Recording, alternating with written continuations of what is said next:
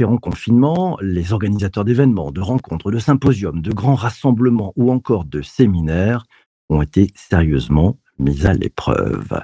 Les rencontres physiques ont été soit annulées, soit les organisateurs ont tenté dans la précipitation de les basculer en visio, en règle générale sans réel grand succès. L'erreur principale, selon moi, ils ont calqué ce qu'ils faisaient d'habitude en physique en utilisant des outils digitaux. Et ils se sont d'ailleurs plantés, pour la plupart parce qu'ils n'ont pas pris le temps de vraiment réfléchir à l'expérience client, à l'expérience utilisateur. Bref, leur inexpérience digitale a mis à mal l'expérience des utilisateurs. Et la principale conclusion des organisateurs a souvent été de dire que le digital ne fonctionne pas pour les événements et que leurs indicateurs traditionnels de mesure n'étaient pas atteints. Le raccourci, il est habile pour masquer un manque de compétences, un manque de curiosité, un manque de courage parfois. Pour la défense des organisateurs d'événements, ce n'était pas si facile de se réinventer en un temps record, alors qu'ils n'avaient pas pris le temps ou pas eu la curiosité de tester des formats distanciels ou des formats hybrides, alors que les outils le permettant existent pour la plupart depuis plus de 10 ans. C'est peut-être un sujet de transformation pas faite dans ces périodes où tout allait bien, non. Peut-être un sujet lié à l'oubli pur et simple de l'expérience utilisateur qu'il faut réenchanter en permanence, à l'ère de la Zoom fatigue, liée à des visios sans vie et sans réelle interaction. Et du côté des marques, certains pleurent sur la désaffection de leur webinar en mode descendant, avec des intervenants qui ne font souvent que déclamer leur contenu face à des spectateurs qui sont moins nombreux à la fin qu'au début et qui, lorsqu'ils sont encore en ligne, vaquent le plus souvent à d'autres occupations.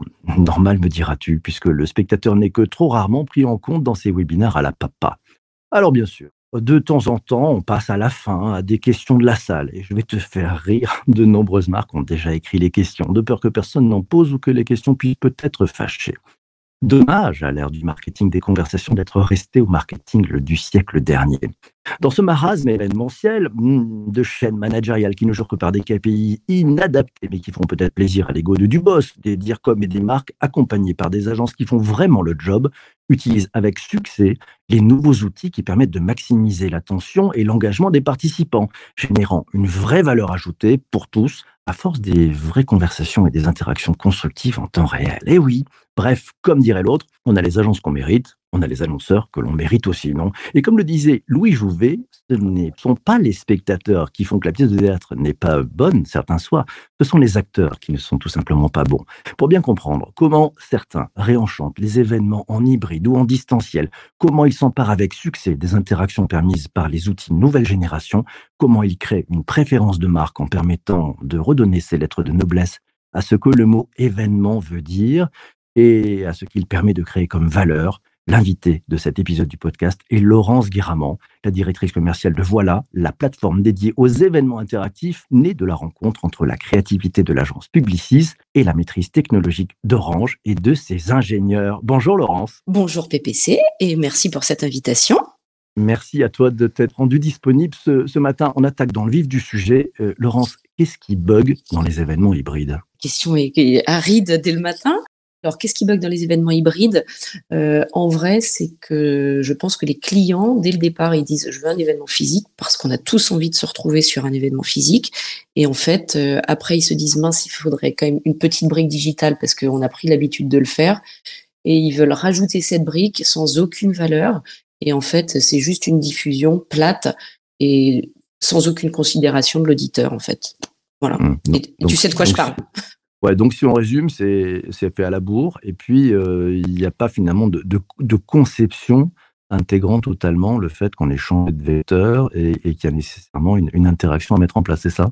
Absolument, et c'est en fait, quand on ne considère pas l'auditeur, qu'il soit dans la salle ou à distance, ben c'est exactement la même chose. Et je pense qu'en fait, aujourd'hui, la complexité, c'est qu'il faut investir pour les gens dans la salle et investir pour les gens à distance, parce qu'on parle bien d'investissement, que ce soit du temps ou de l'argent. Alors ça, c'est pas si simple que ça quand même, parce que bon, il y a effectivement du temps, de l'argent, c'est très compliqué de faire voler un événement. Dans les meilleurs cas d'usage que vous avez vus, puisque bon, on reparlera peut-être de cette joint venture entre Publicis et Orange, vous avez déjà pas mal de clients avec des choses qui ont réussi. Comment ils s'y prennent, ceux qui vraiment réussissent? Comment ils s'y prennent? Déjà, en fait, ils ont un objectif sur un événement, et je pense que c'est la clé du succès, c'est de se dire qu'est-ce que j'attends de cet événement, qu'est-ce que j'attends en termes d'engagement des personnes à distance, puisque nous, c'est vraiment notre partie, et en fait, c'est comment je fais pour rythmer mon événement. On sait, puisqu'on a travaillé avec des neuroscientists, parce qu'on a vu, assister à des événements, que toutes les 6 à 8 minutes, il faut des interactions, des questions, des quiz, et tous ceux qui ont rythmé leurs événements et qui n'ont pas dupliqué un événement physique en événement digital, eh bien en fait, ils ont vraiment réussi à faire quelque chose. On a eu parfois des événements qui ont duré 2 jours et on a eu plus de 3000 questions. Alors, ils avaient un petit secret. Ouais. Ah, c'est un petit secret, ça. Comment ils s'y sont pris? Comment tu peux nous raconter un peu cette histoire? Alors, je ne sais pas si je peux tout raconter, mais en vrai, ce qu'ils voulaient, c'était que justement, c'était une réunion interne. Ils voulaient que les personnes posent des questions sans aucune timidité, et pour que les gens aient envie de poser cette question, en fait, il y a toujours une petite carotte, et les questions les plus intéressantes, les plus likées, et bien du coup, l'initiateur de la question gagnait un voyage à New York. On peut dire c'est une jolie carotte. Finalement, c'est pas hyper cher, mais c'est hyper engageant, c'est stimulant, on est tous des joueurs, et du coup, voilà, il y a eu vraiment un grand nombre de questions auxquelles on s'attendait pas, et un joli voyage à la clé. Et un joli voyage à la clé, c'est pas mal, c'est bien joué ça. Tiens, je prends les commentaires et les questions. Laura nous dit c'est exactement cela, il faut faire du hybrid first, pas en after soft, ça c'est pas à la fin. Et question de Jean-Emmanuel. Et tu dis, comment on fait un height bride? J'aime bien le terme, tu vois. Comment on fait ça, Laurence? Effectivement, c'est exactement ce que disait Laura à l'instant. C'est déjà de se dire que, et c'est marrant parce que j'avais un client hier qui me dit qu'il est dans une boîte américaine. Ils ont pensé aux États-Unis à faire une grosse convention et puis ils rajoutent la brique digitale. Et lui, il me dit, je fais la brique digitale et peut-être que je mettrai du présentiel derrière pour quelques personnes que j'aurais choisies. Donc, c'est vraiment, c'est le rythme, c'est l'animation. Alors, c'est une animation télé peut-être. Les formats télé marchent plutôt bien dans le digital, mais c'est surtout le rythme, l'engagement et considérer vraiment le participant. Et c'est pas à toi que je la prendrai non plus, PPC, mais parce que je crois que c'est toi qui m'as cité cette phrase en premier, mais l'événement dont moi, participant, je suis le héros, franchement, le jour où on arrivera à cet événement-là, j'aimerais bien le partager avec vous et j'aimerais bien que tous autour de cette table, vous puissiez être les invités, parce que c'est vraiment ça qui permettra de dire qu'on a fait un bel événement. Et on l'a pas fait encore. On l'a pas fait encore. Ah ben, ça reste à faire. On va s'en parler. Ça reste à faire. Et c'est vrai que c'est assez passionnant. Moi, j'aimerais revenir sur un point, parce que je le disais un peu en intro. La joint venture entre Publicis et Orange, les as de la créativité et les as de la technologie qui fonctionnent. Pourquoi cette joint venture et pourquoi avoir créé Voilà? Alors déjà, c'est un tout petit peu caricatural quand tu dis qu'en fait, la créativité chez Publicis et chez Orange, on a la techno. En fait, ouais, les deux... J'ai caricaturé, d'accord. Les deux sont créatifs et techno, en vrai. Et en fait, pourquoi? Parce que moi, je viens de l'événementiel, hein, parce que j'étais à la com chez Orange, et que comme tout le monde, on a eu ce stop, et notre agence Publicis a eu les mêmes sujets. On a testé plein de choses, on a testé des outils de réunion pour faire de l'événement. Et en fait, une réunion, c'est pas un événement, et on n'a trouvé aucune plateforme qui donnait vraiment une prépondérance à l'image, à la qualité, à l'engagement. Et du coup, on s'est dit, allez hop, go, on y va. Et comme aussi bien chez Orange que chez Publicis, on a cette culture intrapreneuriale, on nous a laissé faire. Et puis aujourd'hui, j'ai quitté Orange, ils ont quitté Publicis, on a recruté. On est une trentaine chez Voilà, dont une vingtaine de développeurs, pardon. Et puis ça fonctionne. Alors il y a plein d'améliorations à faire, et c'est en écoutant nos clients, les participants, qu'on va améliorer cette plateforme. Passionnant. Je prends quelques commentaires comme ça. C'est Philippe Ellie qui nous dit il faut aussi mettre des dessins en direct. Ça, c'est vrai que le sketchnoting peut avoir aussi une vraie plus-value. Vanessa qui nous dit « Ouais, les participants online se sont souvent punis quand ils lisent. Cet événement n'est accessible qu'en présentiel. » C'est pas faux. Oui. Et le participant digital remet aussi, Vanessa, se sent parfois aussi peut-être comme une pièce rapportée. On a tendance un peu à l'oublier dans ce que tu disais, hein, dans le propos. Il faut l'intégrer, il faut mettre « customer first », hein, le participant voilà, n'est pas un simple spectateur, c'est un vrai participant. Question de Laura, tiens, aussi, au-delà de l'intérêt et de l'engagement, est-ce que vous avez aussi craqué le networking, qui est souvent le grand absent de ces événements virtuels? Vous avez intégré ces choses-là? On ne l'a pas craqué, Laura, et c'est un vrai sujet. J'ai d'ailleurs une réunion avec un grand acteur du networking physique qui a développé du coup quelque chose en digital que je rencontre la semaine prochaine. Pour l'instant, on ne l'a pas développé, cette brique-là, parce qu'on n'a rien trouvé de bien et qu'on n'a pas non plus craqué, savoir comment il fallait faire, et que tout ce qu'on a vu, ça faisait plouf. Et du coup, on n'a pas voulu copier, plagier, et on n'a pas encore trouvé. Franchement, Laura, si tu peux nous aider, si tu as des idées là-dessus, je suis preneuse. Hein. Voilà, et vous voyez, c'est interactif. Hein, c'est pas grave. C'est conversationnel, c'est parfait, ça. Eric tiens, nous dit, le format plateau télé était déjà créatif il y a, entre guillemets, il y a 10 ans. Il pense qu'on attend un peu plus aujourd'hui en termes d'effet waouh. De ce que vous avez pu mettre en place, et tu me le disais en préparant cette émission, je ne sais pas si tu peux parler de ce cas d'usage, qu'est-ce que vous avez pu mettre en place qui justement crée un effet waouh et qui change tout et qui vraiment réenchante un événement en hybride? Je suis d'accord, le format télé, ça marchait bien il y a 10 ans, mais en fait, il y a 10 ans, on n'avait pas en plus ces outils d'interactivité.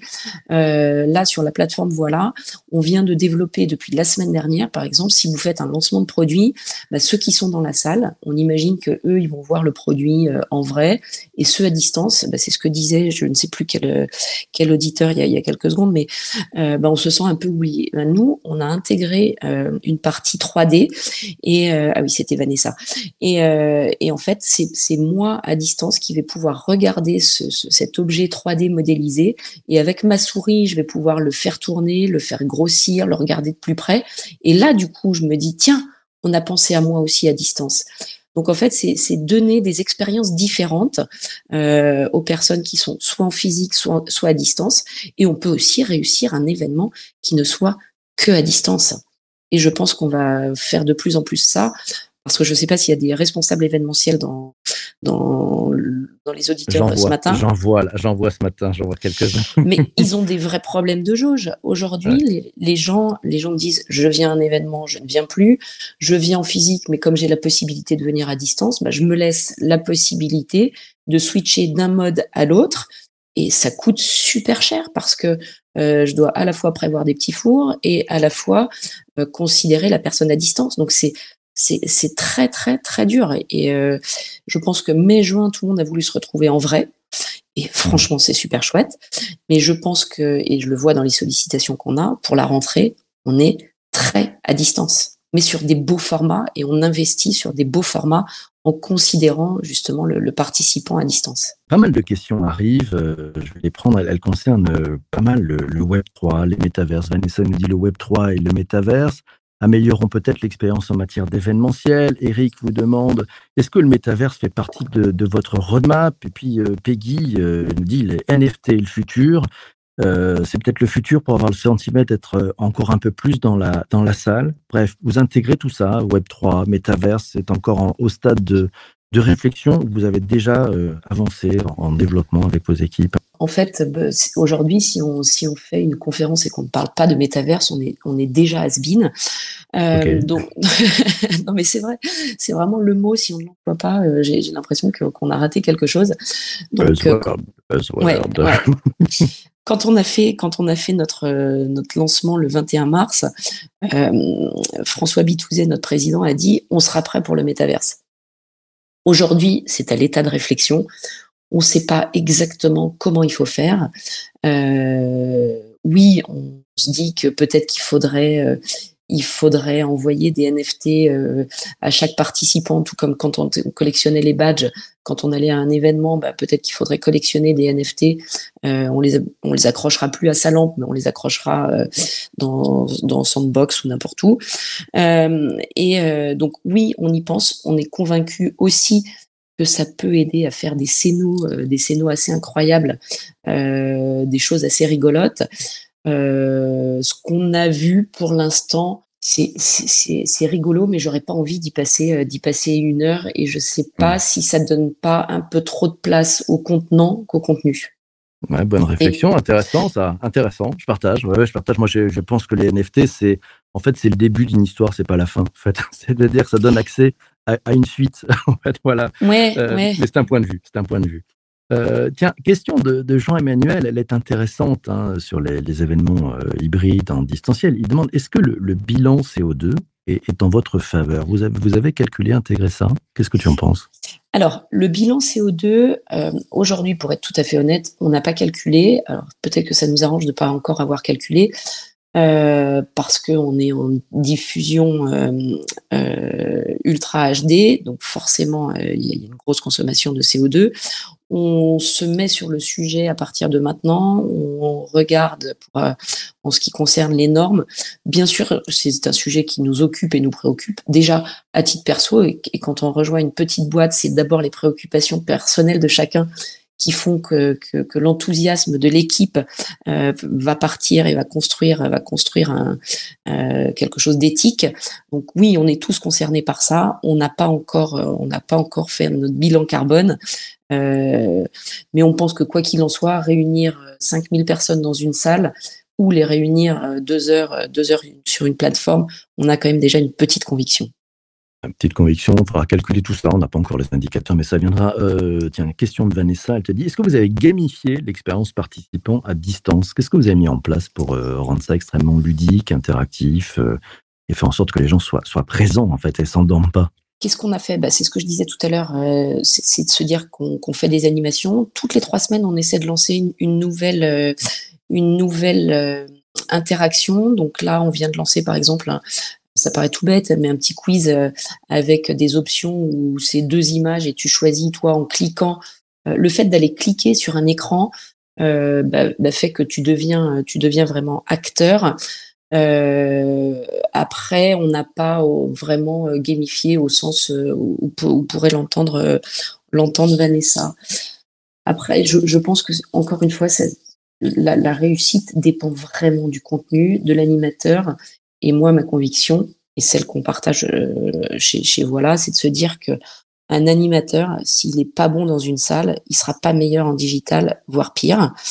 Donc on travaille aussi on regarde des formats de formation pour coacher en fait les animateurs. Dernière question, parce que l'heure tourne et on passe un temps passionnant sur ce sujet. Quels sont, selon toi, les nouveaux indicateurs à prendre en compte désormais quand on monte des événements hybrides ou en distanciel? Il y en a un qu'il ne faut pas prendre, c'est celui du nombre de participants, parce qu'en fait, les gens sont toujours déçus. Ils attendent 1000 personnes, ils en ont 200. Donc, le format de l'invitation est super important. Et après, nous, on essaie de travailler le taux d'engagement, c'est-à-dire ce qu'on regarde, c'est à quel moment les gens ont posé des questions, à quel moment les gens envoient des emojis. Et d'ailleurs, on travaille beaucoup cette partie régie live chez Voilà. Donc, c'est plutôt le taux d'engagement et surtout pas le nombre de participants. Et c'est pas parce que la fenêtre est ouverte que les gens sont engagés. Donc, on est plutôt sur ce taux d'engagement par rapport au nombre de participants. Mais c'est très frustrant pour un organisateur d'événements d'attendre 1000 personnes et d'en avoir une petite centaine ou 200. Le no-show dans l'événementiel. C'est dramatique. Qui fait gaspiller beaucoup d'argent sur certains événements en présentiel aussi, parce que y a du gâchis qui s'y fait. Laurence, mille merci d'être passée ce matin dans ce podcast interactif, live et conversationnel. Merci à toi. Merci à toi, PPC. C'était franchement super intéressant. Les conversations avec tout le monde, moi, je suis d'accord pour les poursuivre, pour ceux qui veulent me pinguer sur LinkedIn. Merci à toutes ces questions, parce que ça montre aussi le chemin qu'il faut parcourir, sur lequel il faut continuer d'avancer. Donc merci PPC. Merci beaucoup, merci à toi Laurence, merci aussi à vous tous qui avez été présents ce matin en direct. Merci à toi qui écoutes ce podcast jusqu'ici sur ta principale plateforme de balado-diffusion. Ah, merci, ça fait du bien au taux de complétion, tu sais, donc ça veut dire qu'on va monter dans les algorithmes et puis encore. Bref, c'est formidable. Je te donne rendez-vous demain matin, vendredi, c'est le débrief de la rédac. Comme chaque vendredi, un des membres de la rédac room passe une tête, oui, avec vous tous et vous toutes qui avez noté des trucs pendant la semaine, vous avez appris des choses, vous avez noté des choses, vous avez dit tiens, ça m'a marqué, vous venez en parler avec nous chaque vendredi, on débrief de ce qu'on a appris cette semaine, ça se passe comme toujours à 7h30 en direct sur LinkedIn, je compte sur vous, on se retrouve demain matin, d'ici là portez-vous bien et surtout, ne lâchez rien, ciao.